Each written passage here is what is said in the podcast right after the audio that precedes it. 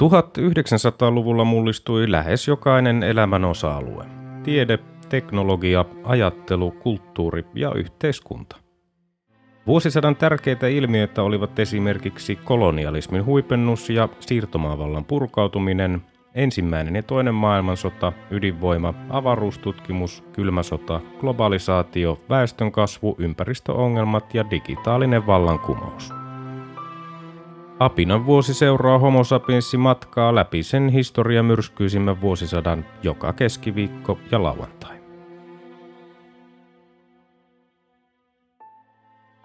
Vuosi 1929. Ensimmäinen tammikuuta Rovaniemen ja Varkauden kauppalat perustettiin. Viisi päivää myöhemmin, 6. tammikuuta, kuningas Aleksanteri ensimmäinen hajotti parlamentin ja nimesi Serbien, Kroatien ja Sloveenien kuningaskunnan uudelleen Jugoslaavian kuningaskunnaksi. Mitään muuta kansallisuutta ei tunnustettu kuin Jugoslaavi. 10. tammikuuta Hergén sarjakuvahahmo Tintti teki ensi esiintymisensä sarjakuvassa Tintti-neuvostojen maassa.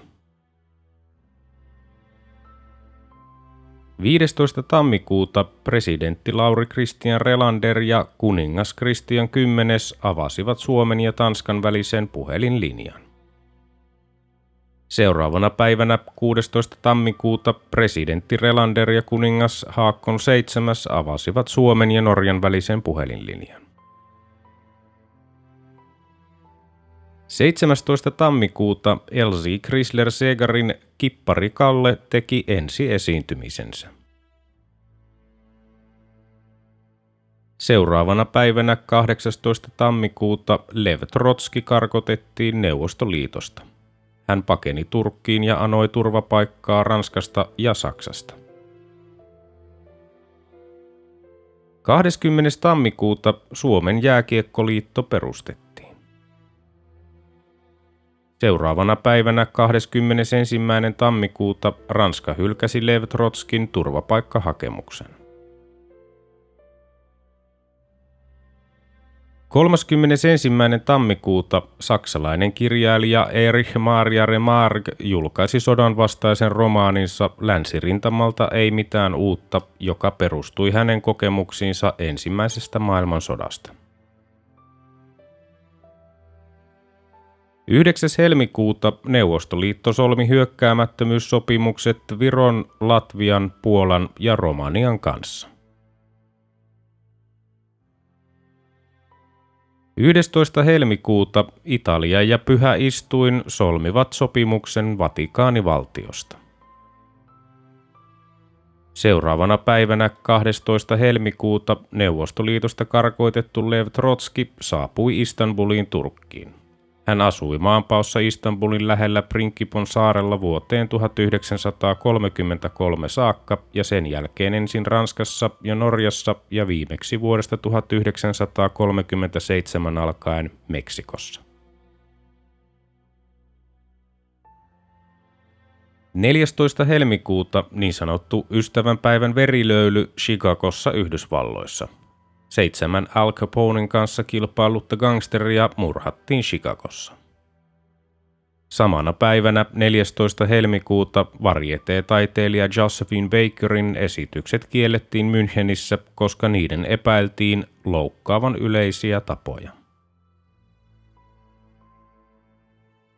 Neljä päivää myöhemmin, 18. helmikuuta, ensimmäiset Oscar-palkinnot jaettiin. Kolmas maaliskuuta Jesus Aguirren vallankaappausyritys Meksikossa. 16. maaliskuuta radioinsinööriseura rekisteröitiin. Seuraavana päivänä 17. maaliskuuta saksalainen autovalmistaja Opel siirtyi yhdysvaltalaisen General Motors-konsernin omistukseen. 19. maaliskuuta Helsingin Sanomissa alkoi ilmestyä ensimmäinen päivittäinen sarjakuva yhdysvaltalaisen Otto Mesmerin piirtämä Felix Kissa. 21. maaliskuuta Norjan kruunuprinssi Olavi ja Ruotsin prinsessa Marta vihittiin avioliittoon Oslossa. 23. maaliskuuta opettaja Fanni Luukkonen valittiin Lottasverd-järjestön keskusjohtokunnan puheenjohtajaksi. Kaksi päivää myöhemmin 25. maaliskuuta filosofian tohtori Toivo Haapanen valittiin vasta perustetun radioorkesterin kapellimestariksi 14 hakijan joukosta. Ensimmäinen huhtikuuta tulipalo tuhosi Sääksmäen keskiaikaisen kivikirkon ja kellotapulin. 19. huhtikuuta presidentti Relander hajotti eduskunnan, koska se ei ollut hyväksynyt hallituksen esitystä virkamiesten palkkojen korottamisesta. 8. toukokuuta Norja liitti alueisiinsa Jan Mayenin saaren. 18. toukokuuta Georg Malmsteen levytti Berliinissä ensimmäisen iskelmänsä valssin Särkynyt onni. Levyä myytiin gramofonikuumeen siivittämänä 17 000 kappaletta. 20. toukokuuta Barcelonan maailmannäyttelyn avajaiset avoinna aina 15. tammikuuta 1930 asti. 25. toukokuuta Imatran vesivoimalaitos valmistui, Kosken uoma oli ensimmäisen kerran kuivana. 31. toukokuuta Britannian vaalit johtivat umpikujaan, liberaalipuolueesta tuli ratkaisija vallan jaossa. 8. kesäkuuta Ramsey MacDonald perusti työväenpuolueen hallituksen. 13. kesäkuuta eduskunta hyväksyi uuden avioliittolain, joilla lakkautettiin miehen oikeus hallita vaimonsa omaisuutta ja edustaa vaimoaan oikeuden ja muiden viranomaisten edessä. 17. kesäkuuta Turun tuomiokirkko vihittiin restauroinnin jälkeen uudelleen käyttöön. Samalla vietettiin kirkon 700-vuotisjuhla.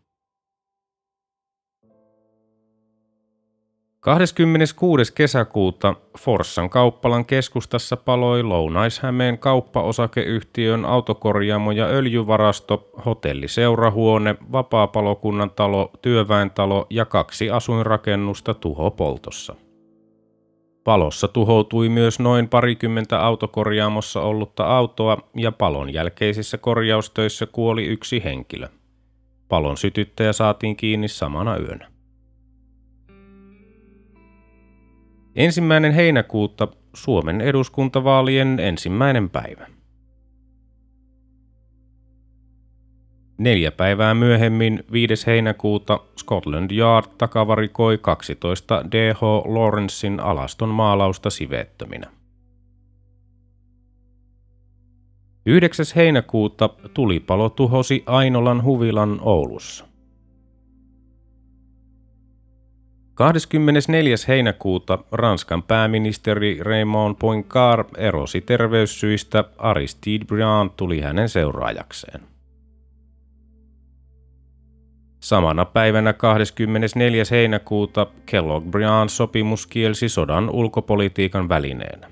Se allekirjoitettiin Pariisissa 27. elokuuta 1928 ja kaikkiaan 62 valtiota liittyi siihen.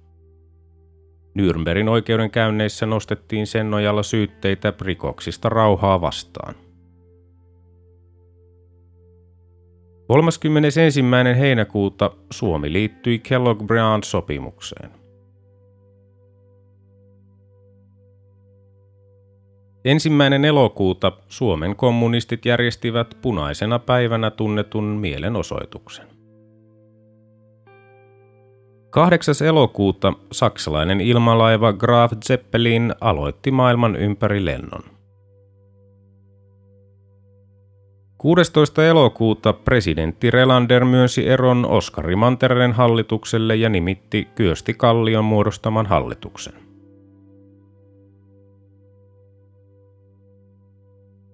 21. elokuuta Rauman ulkosatamassa Laitsaaressa ollut kahden hehtaarin laajuinen lautatarha-alue tuhoutui tulipalossa.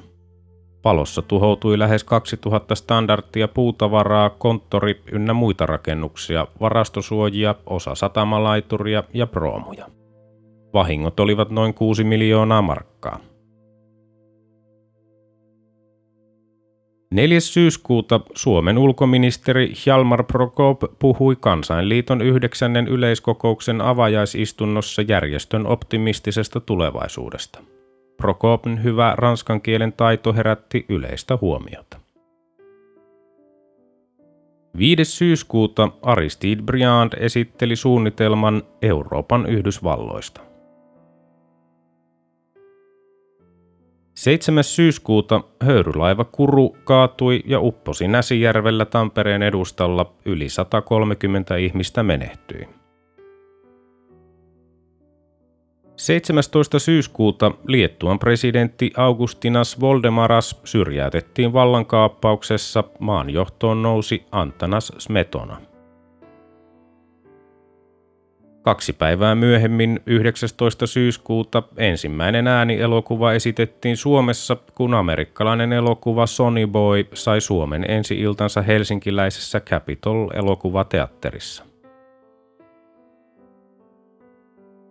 3. lokakuuta Iso-Britannia ja Neuvostoliitto solmivat jälleen diplomaattisuhteet, jotka Britannia oli katkaissut vuonna 1927.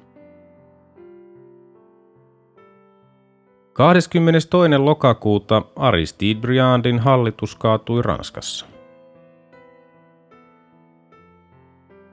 Kaksi päivää myöhemmin, 24. lokakuuta, suuri lama alkoi niin kutsutulla mustalla torstailla, jota seurasi niin kutsuttu musta tiistai 29. lokakuuta.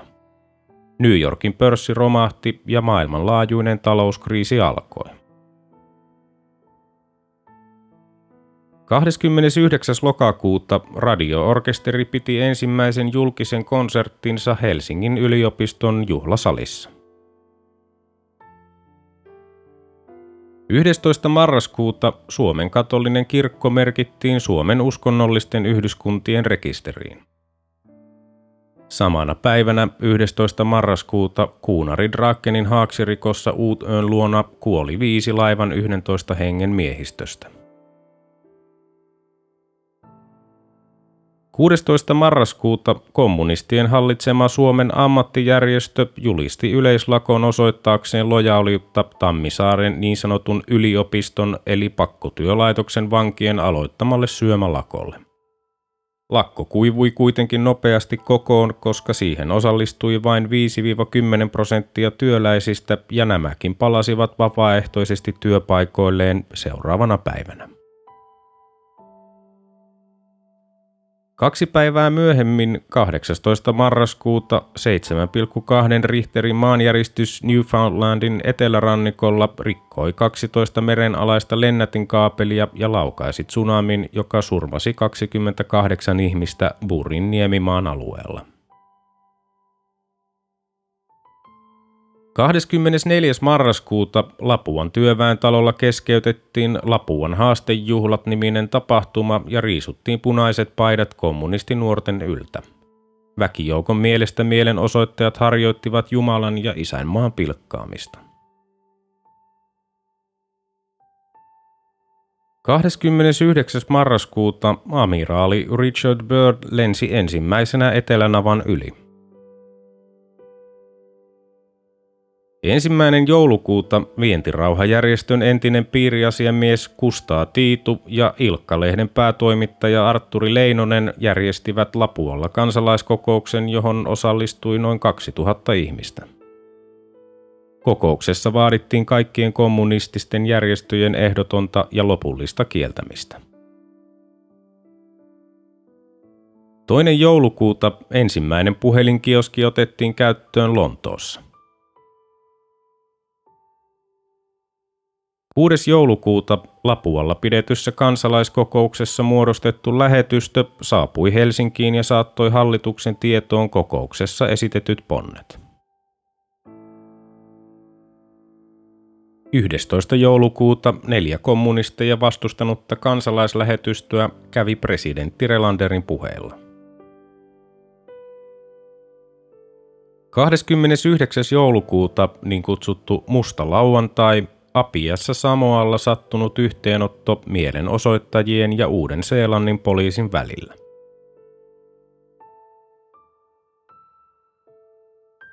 Mainittakoon myös tuntematon päivämäärä Suomen itsenäisyyspäivä säädettiin palkalliseksi vapaapäiväksi.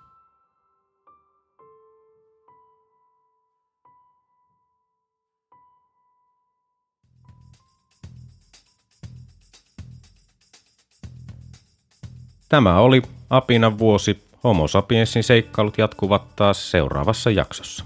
Liitytään mukaan.